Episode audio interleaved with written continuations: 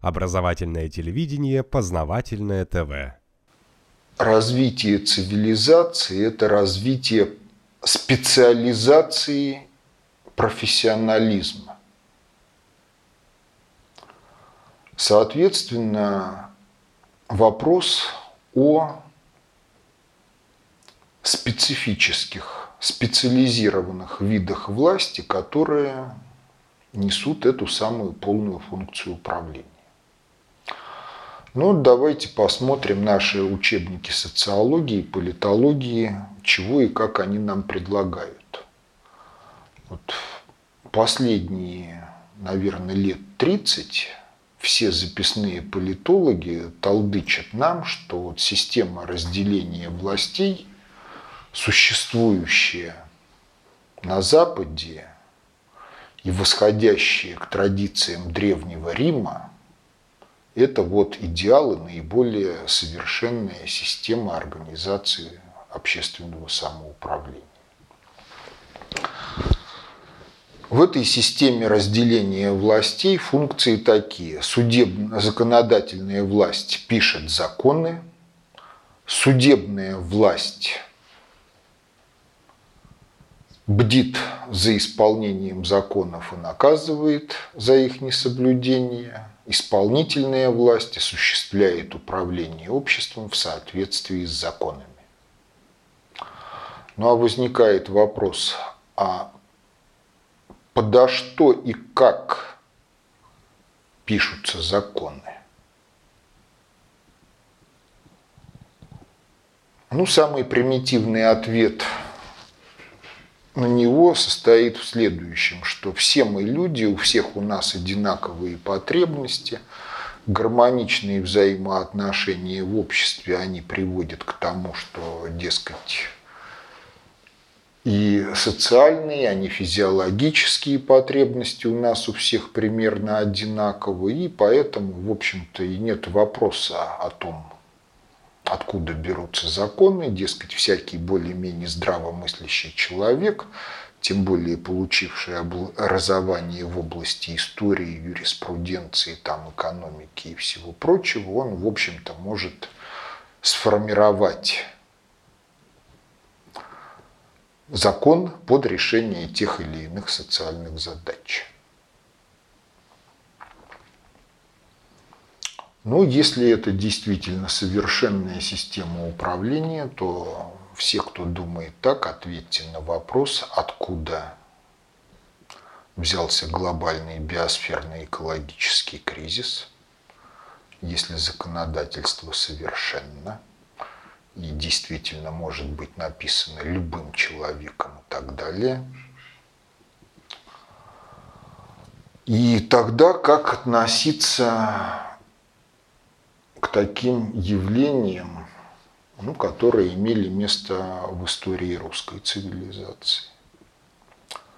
Потому что когда Ленин характеризовал советскую власть как власть отличную от буржуазной демократии и отличную тем, что она не должна быть бюрократической, что советская власть сама пишет законы и сама их исполняет, то есть это было отрицание европейской системы разделения властей. А откуда это все взялось? Потому что если проследить все это дело в нашей истории, то это уходит еще в докрещенские времена. Потому что та версия истории, согласно которой вот Владимир крестил Русь, появилась церковь, мы после этого приобщились к европейским ценностям и цивилизации, а для этого были дикие-дикие и никак не могли понять смысл жизни. В общем, эта версия, она не подтверждается историческими фактами. Ну, во-первых, есть то, что получило в истории название «Змеевы валы». Это система фортификационных сооружений с глубиной эшелонированной обороны на некоторых участках до 200 километров, протяженностью более тысячи километров вся совокупность валов, которая тянется по югу Украины и, в общем-то, некогда отделяла лесную зону от степной. В традиционной хронологии это датируется временами XI-X века. Но в это время на Руси полыхали княжеские усобицы. Ни одно удельное княжество было не в состоянии построить такую систему. И совокупность удельных княжеств, ведя постоянные усобицы, вряд ли могла договориться друг с другом о том, чтобы на протяжении десятилетий вкладывать очень большие ресурсы в строительство этой фортификационной системы и последующей ее эксплуатации.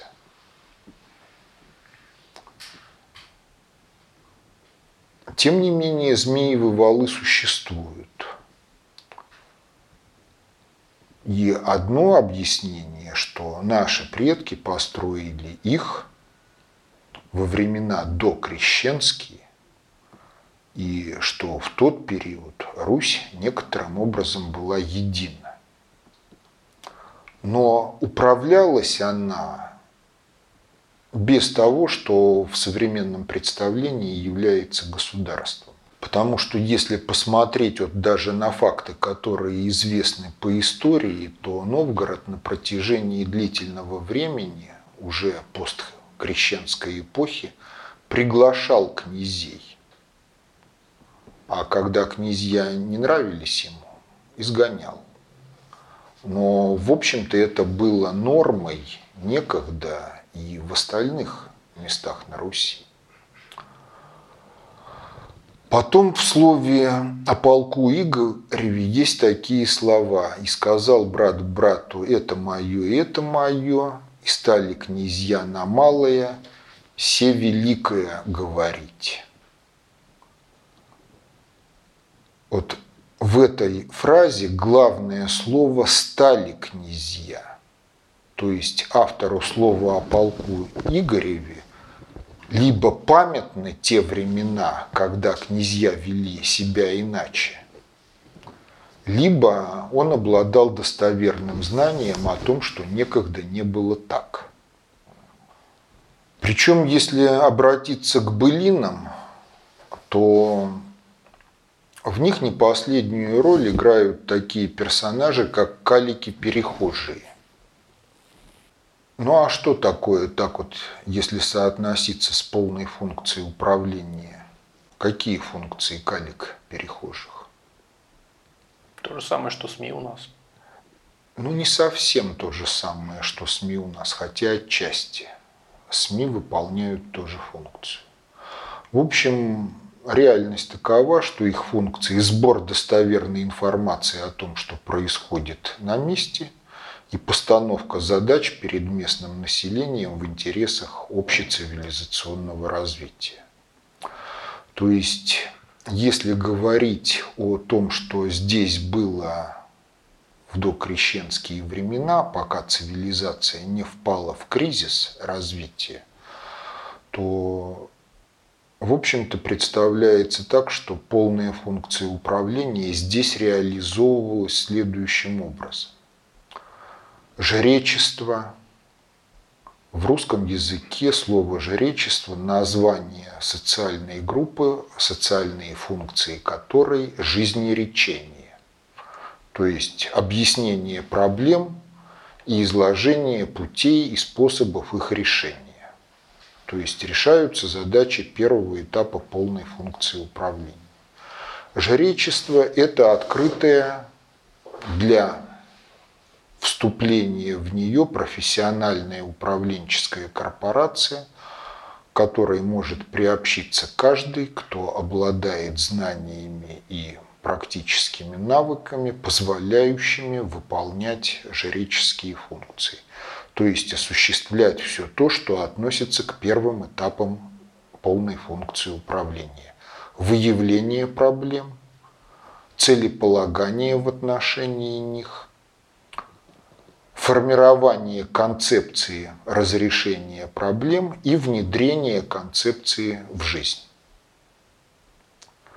Ну а дальше, как уже говорилось, управленческое решение может вырабатываться либо единолично, либо коллегиально. Но когда дело доходит до его проведения в жизнь, ответственность за него может быть только единоличной и персональной. И тогда получается так, что жречество формирует единую концепцию развития цивилизации, а князья и бояре ответственны перед жречеством, и каждый из них в соответствующем регионе является единоличным, персональным, ответственным координатором общественной в целом деятельности.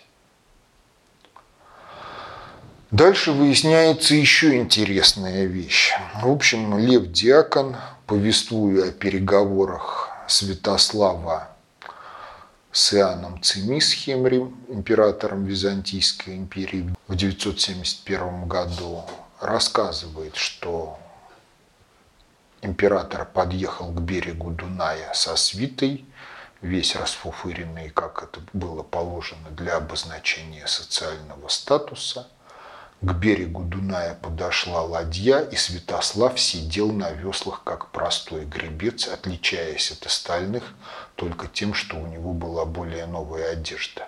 Но, в принципе, такая же одежда, как и у остальных. Вот для византийцев такая ситуация была непонятна. Для большинства наших современников она тоже непонятна, потому что вопрос о статусных вещах, которые обозначают статус во внутрисоциальной иерархии, это для многих первейший вопрос.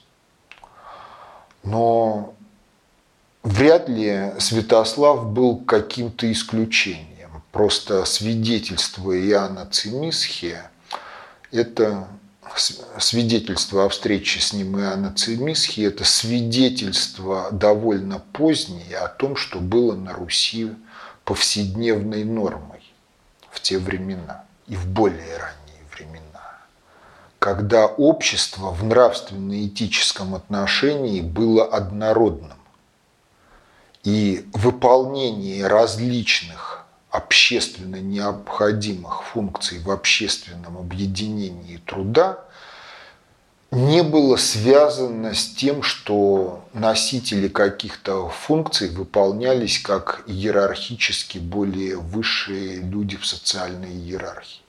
То есть вне выполнения какой-то общественно необходимой деятельности, то есть в быту и на развлечениях, то не было границы между жрецом, князем и простолюдином.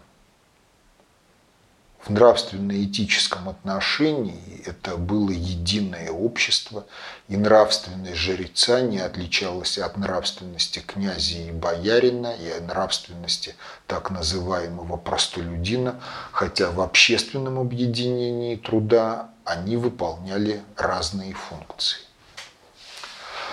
Ну а давайте посмотрим вот на то, что возможно в таких условиях. Вот с точки зрения любого человека,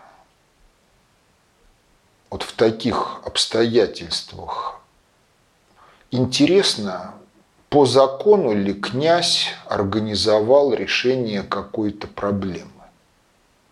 Или просто проявил свой творческий потенциал, реализовал его, благодаря чему задача была успешно решена. Ведь это абсолютно все равно. Произошло это в соответствии с действующим законодательством, либо вопреки действующему законодательству, решение получено быстро, и это решение качественное. А если общество этически и нравственно разнородно разобщено, тогда как? тогда возникает потребность в законодательстве, которое должно определять права и четко поддерживать внутрисоциальные, сословные и прочие границы. И ежели это есть, то тогда в нарушении закона выражается прежде всего нарушение каких-то сословных кастовых норм этики, прописанные в законе. И поскольку поддержание норм социальной стратификации, оно более значимо, чем решение проблем, то начинается эпоха первенства закона над целесообразностью. Ну и как следствие, общество начинает плодить законы и впадает в юридический маразм. Потому что, согласитесь, что обсуждение обнаженного или обнажен, полуобнаженного Аполлона на 100-рублевой купюре,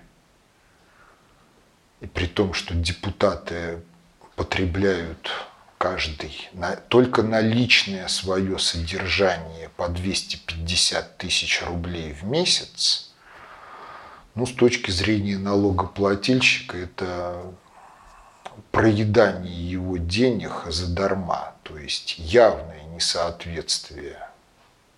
Но это возможно только в тех случаях, когда депутаты бесконтрольны полностью по отношению к обществу. Потому что, будь это нормы этики Древней Руси, то возведение в ранг общенациональной проблемы обнаженного Аполлона на купюре, ну, вызвало бы то, что товарищ был бы трудоустроен где-то в более полезном месте, и среди управленцев мы бы его больше не видели. Познавательная точка ТВ. Много интересного.